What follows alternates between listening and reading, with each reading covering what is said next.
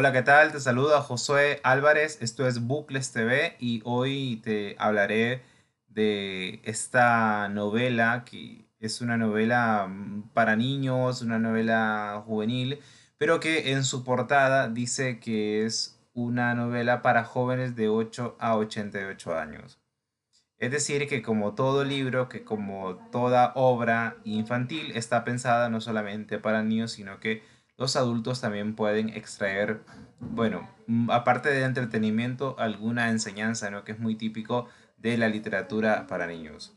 El libro se llama Historia de una gaviota y del gato que le enseñó a volar. Tiene un nombre muy, muy llamativo, muy atractivo, porque de entrada sabemos que habrá una gaviota que presentará dificultades de vuelo y habrá un gato que le habrá enseñado a volar porque incluso está en pasado, el gato que le enseñó a volar. Es una novela del escritor chileno Luis Sepúlveda, un escritor, bueno, que, tiene, es, muy multifacético, ¿no? Eh, presenta, su obra presenta diversas dimensiones. Y también, como, como están viendo en, en el intercambio de la pantalla, hay una película que es, creo que es italiana, hace unos minutos estaba viendo los primeros minutos porque lo descubrí hace, hace nada, que tenía esta, esta película y creo que es una, no sé, tiene bastante feeling o bastante flow, como ustedes quieran verlo o decirlo. Em, se ve bastante bien, está bastante entretenida, se nota que sigue a pie juntilla el libro, que el guion está hecho básicamente y exclusivamente a partir de, del libro. Y que, y que bueno, no sé, a mí me pareció muy entretenida, no, la terminé de ver obviamente por razones de tiempo, pero eh, creo que la voy a terminar de ver en cualquier momento. Entonces, esta, esta novela, eh, es, la verdad es que está bastante bien, me, me, me, me entrestuvo me entretuvo suficiente, se lee muy rápido, se lee una hora, 40 minutos por mucho, tiene alrededor de 120 páginas, pero eh, tiene los márgenes pequeños, las letras grandes, creo que en una hora bien se puede leer, pero si se quiere ir despacito, pues yo creo que una hora 45 minutos, máximo dos se puede, se puede leer Así que es una lectura muy recomendada para ese público juvenil, para los papás que a veces andan buscando algo que, mm, que, darle a leer a los, a los hijos. Y creo que está bien, es una historia bastante simple, bastante sencilla. Y, y bueno, su nombre la delata, su nombre tan hermoso, a mí me gustan los nombres de los nombres del libro, me gusta que sean largos me gusta que, haya muchas palabras, pero uno siempre cuando da nombres tan largos corre riesgo de delatar la trama. Y aquí eh, es lo que pasa, la, trama queda delatada, hay un gato, voy a bajar este, y ahí está, de Luis Sepúlveda. Hay un gato que mm, le enseña a volar a una gaviota. Ahora, esta gaviota esta gaviota es, una gaviota que el gato empolla porque la mamá de, la, gaviota que estamos viendo durante prácticamente la, toda la novela, al principio de, esta, eh, la mamá muere. Ya les voy a explicar por qué muere. Primero les voy a contar que para, para mí el por qué muere es más interesante que todo lo que sucede después. Que sí, que tiene muchos valores, que sí que propone muchas situaciones que son interesantes, obviamente no es, eh, no es el público especial a quien está dirigido, pues no es gente de mi edad. Obviamente yo la sentí en otro tono, pero no está, hablar, ah, no está mal hablar de ella. Eh, una cosa que resulta muy interesante es los nombres de los gatos. Los gatos se llaman Sorbas, Secretario, Sabelotodo, Barbolento y, y Colonelo o Coronel. Me encantan los nombres, sobre todo Sabelotodo, que como su nombre lo indica es un Sabelotodo. Y Secretario, como su nombre lo indica, es como más o menos el que siempre está colaborándole a Sorbas, que es el protagonista. Pues entonces les decía que este, mm, que este gato empolla a, a, esta gaviota y luego tiene la misión no solamente de protegerla del mundo de los gatos, que bueno, es un ave y, los gatos comen aves, ¿no?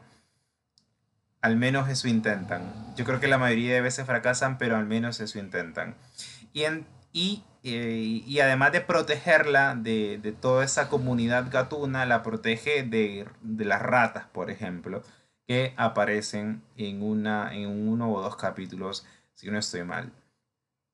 Entonces, eh, además de esta función de mm, proteger al, al, gato, la otra función que tiene, eh, perdón, de proteger a la gaviota, el gato tiene la función de enseñarle a volar.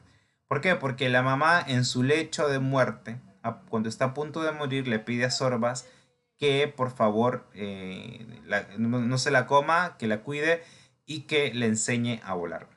Ahora, ¿por qué murió la mamá de esta gaviota? La mamá de esta gaviota murió porque mm, hay un... porque e, e, ella va en su bandada y cuando van pasando por una mancha de petróleo, eh, la gaviota cae y ya no puede recuperarse. Es decir, queda muy lastimada porque se pega al petróleo.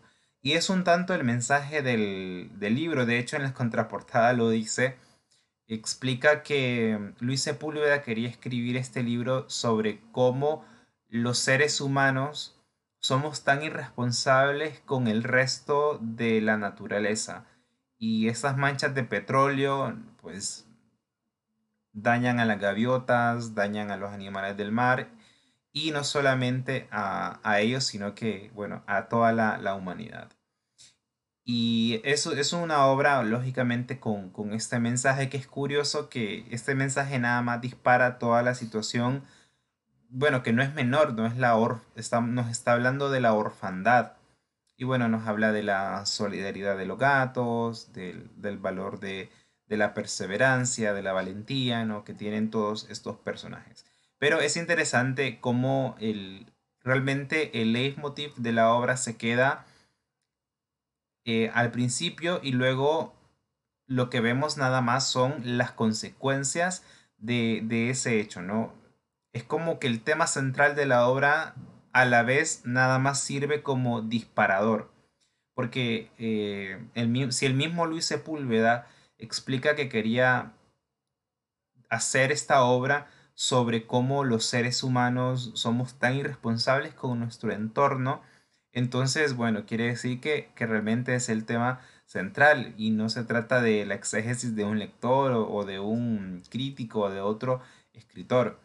Entonces, aquí es donde, mm, donde uno ve todas las posibilidades que tiene la literatura y a veces la literatura infantil, la literatura dirigida para niños, la queremos encerrar en algunas eh, fórmulas y especificaciones que, que, pues resulta que no son, no deben ser de, no deben ser propuestas de esa manera siempre porque hay otras posibilidades como aquí que realmente el, el tema central, lo toral, lo fundamental de la obra se queda al principio y lo que quedamos viendo son las consecuencias, que es la orfandad de, esta pequeña gaviota, de este polluelo de gaviota, y las consecuentes peripecias que comienzan a pasar los gatos, porque no tienen ni la menor idea. Ahí un poco se juega un poco con el, con el enciclopedismo, porque Sabelo Todo es un personaje que siempre recurre a las enciclopedias y un poco lo que se puede reflexionar de esa parte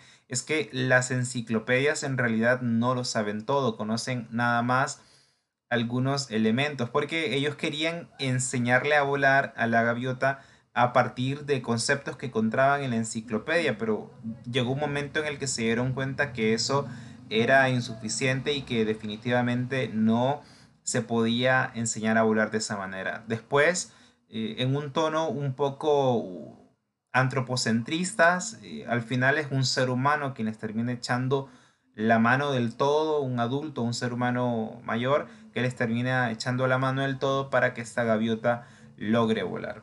Pero volvamos al, axioma inicial de, la obra, que es la mancha de petróleo que deja huérfana a esta pequeña gaviota. Y quiero, quiero, quiero leerles aquí una parte que es muy pequeña. Son palabras de, de la gaviota madre. Dice, la mancha negra, la peste negra, ¿no? Haciendo a ver, esto es muy profundo. estas dos, ni siquiera oraciones y no frases porque ni siquiera tiene verbo. La mancha negra, punto. La peste negra. Eso a mí me parece espectacular porque eh, es nosotros, bueno, ahora que, que, hemos vivido, nos ha tocado vivir una, otra pandemia eh, y recordamos la, la, la peste negra y nos damos cuenta que somos los seres humanos, somos nosotros mismos quienes nos saboteamos, porque es con nuestras decisiones que al final terminan pasando estos desastres, ¿no? Entonces, es como una especie de analogía, así como está la mancha negra, ¿sí? De petróleo, la peste negra, ¿no? No hay tanta diferencia entre lo uno y lo otro. O sea, tan atroz es lo uno como lo otro. Lo que pasa que eh, lo uno se refleja de una manera más es más visible y lo otro es menos visible, pero al fin y al cabo estamos hablando de la mancha negra y la peste negra. Mientras esperaba el final, el fatal desenlace, Kenga maldijo a los humanos.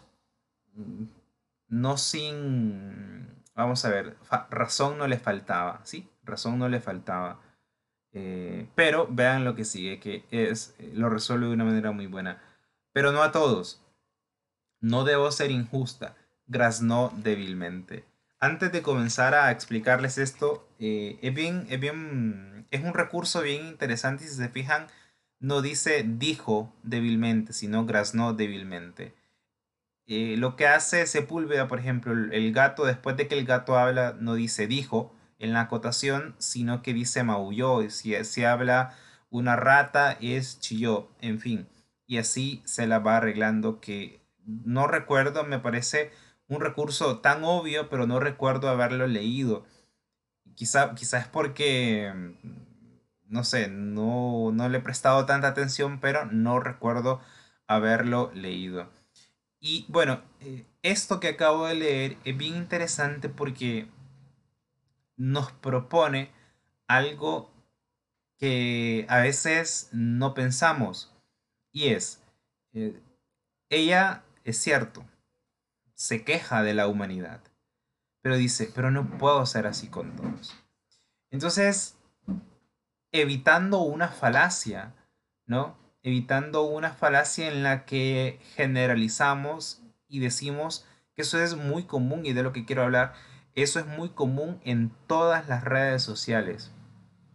Sí, cada vez que sucede un desastre, cada vez que, que se actúa mal o que hay algo muy evidente en el que un ser humano está fallando, viene y nos cargamos a la humanidad completa. Y decimos que la humanidad está mal y que nos decepciona y que somos un desastre.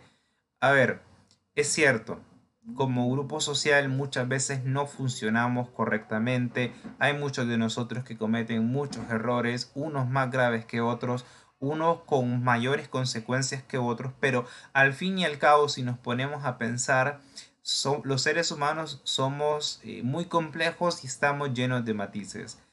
Y em, hay personas en redes sociales que, que cometen este error y comienzan a hablar y a generalizar y a decir que la humanidad es lo peor que le ha podido pasar al planeta Tierra.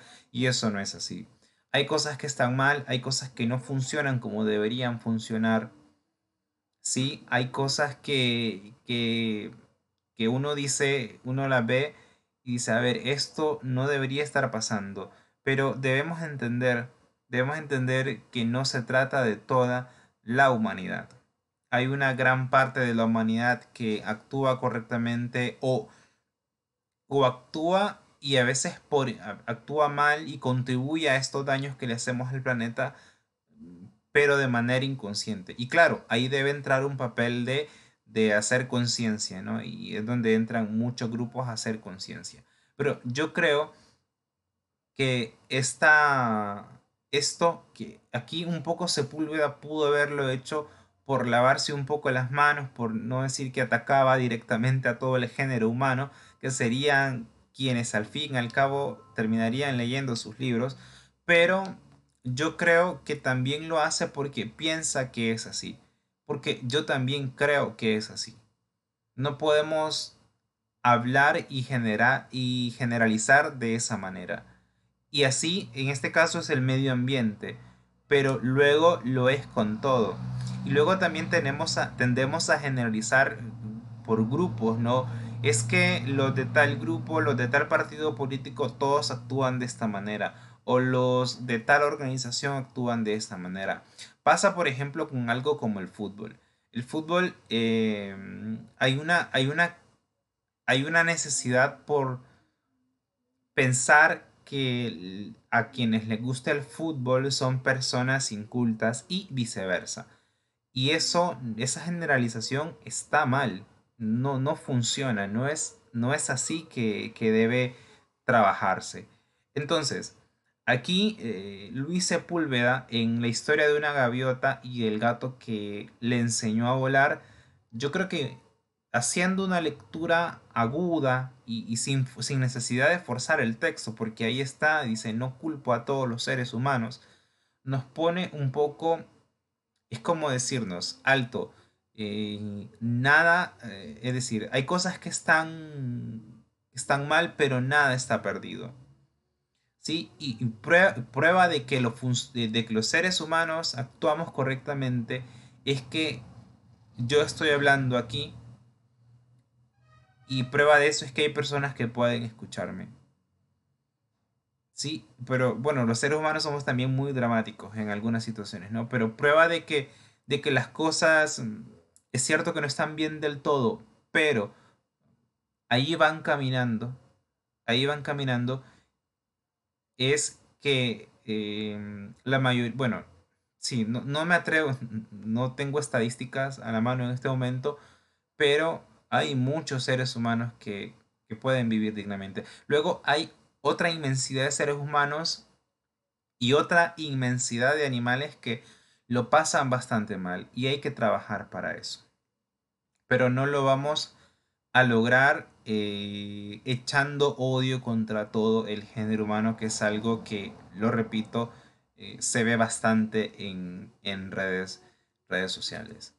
Sí, es como a veces hay instituciones que se ganan, no gratuitamente, pero digamos que se ganan el odio de las personas y cualquier, por ejemplo, cualquier cosita que publique una institución X en tal red social eh, y eso se convierte en una lluvia de reacciones negativas, de memes y, y bueno, de todas esas situaciones que se dan. Y esto yo creo que debe ponernos a pensar esta reflexión de esta gaviota ficticia perdida allá en el, a ver, en el, en el Pacífico, esta gaviota allá, ¿no? Eh, que nos deja una reflexión más profunda que muchas personas en redes sociales. Y ojo, digo muchas, no todas, porque hay otras que simplemente callan, hay otras que simplemente comentan y tratan de ser personas constructivas y hay otras que em, tratan de ver el, no verle el lado positivo a las cosas obviando el lado negativo. No funciona así, no funciona de esa manera. Yo creo que ver el lado positivo de las cosas no implica estar consciente de que hay cosas que no funcionan bien. No implica tapar lo que está mal. Y eso es algo que yo creo que tenemos que aprender que porque yo diga que un aspecto de, por ejemplo, un político está mal, eh, eso me obligue a nunca aceptar tal vez dos o tres aspectos que están, que están bien y viceversa. Eh, yo creo que esas son las actitudes maduras y esas son las actitudes, eso de ver en blanco y negro las cosas hace mal al mundo. Y vean, estamos hablando de un libro que fue escrito para niños, para jóvenes de 8 a 88 años. Es decir, para prácticamente para todas aquellas personas que, que pueden leer de manera fluida. Y eh, y esto, bueno, es algo que, posiblemente seguirá apareciendo por estas, eh, por estas, por estas, por estos espacios que, estoy creando en este canal, porque muchas veces eh, queremos ver las cosas en blanco y negro. Y cuando las vemos en blanco y negro, depende si a mí me gusta el blanco o me gusta el negro o cuál de los dos colores me afecta menos, yo voy a decidir, por ejemplo, en la vida política de un país. Y eso no funciona de esa manera. Y eso es lo que ha llevado a, la, América Latina y a muchas partes del mundo a, a, actuar incorrectamente. Y es donde, y es cuando las ideologías, por ejemplo, se convierten en una serie de rencores sin sentido, que el rencor le hace bastante mal al mundo. Muy bien, esto ha sido todo por hoy. Hoy nos quedó más corto, la mitad, pero es que el libro realmente era corto y la historia no da como para hacer grandes exégesis más que estas situaciones que les he planteado en este momento. Así que em, ya saben, es una lectura que, se, que la pueden hacer y, y bueno, como yo sé que la lectura no siempre es, es fácil, eh, también está la película que se ve bastante buena, que se ve con bastante feeling. La, música, las, canciones eh, del, comienzo me encantaron. Eh, el desarrollo de los personajes me estaba pareciendo bastante bueno, así que posiblemente la vaya a ver. Esto ha sido todo por hoy y nos vemos hasta la próxima.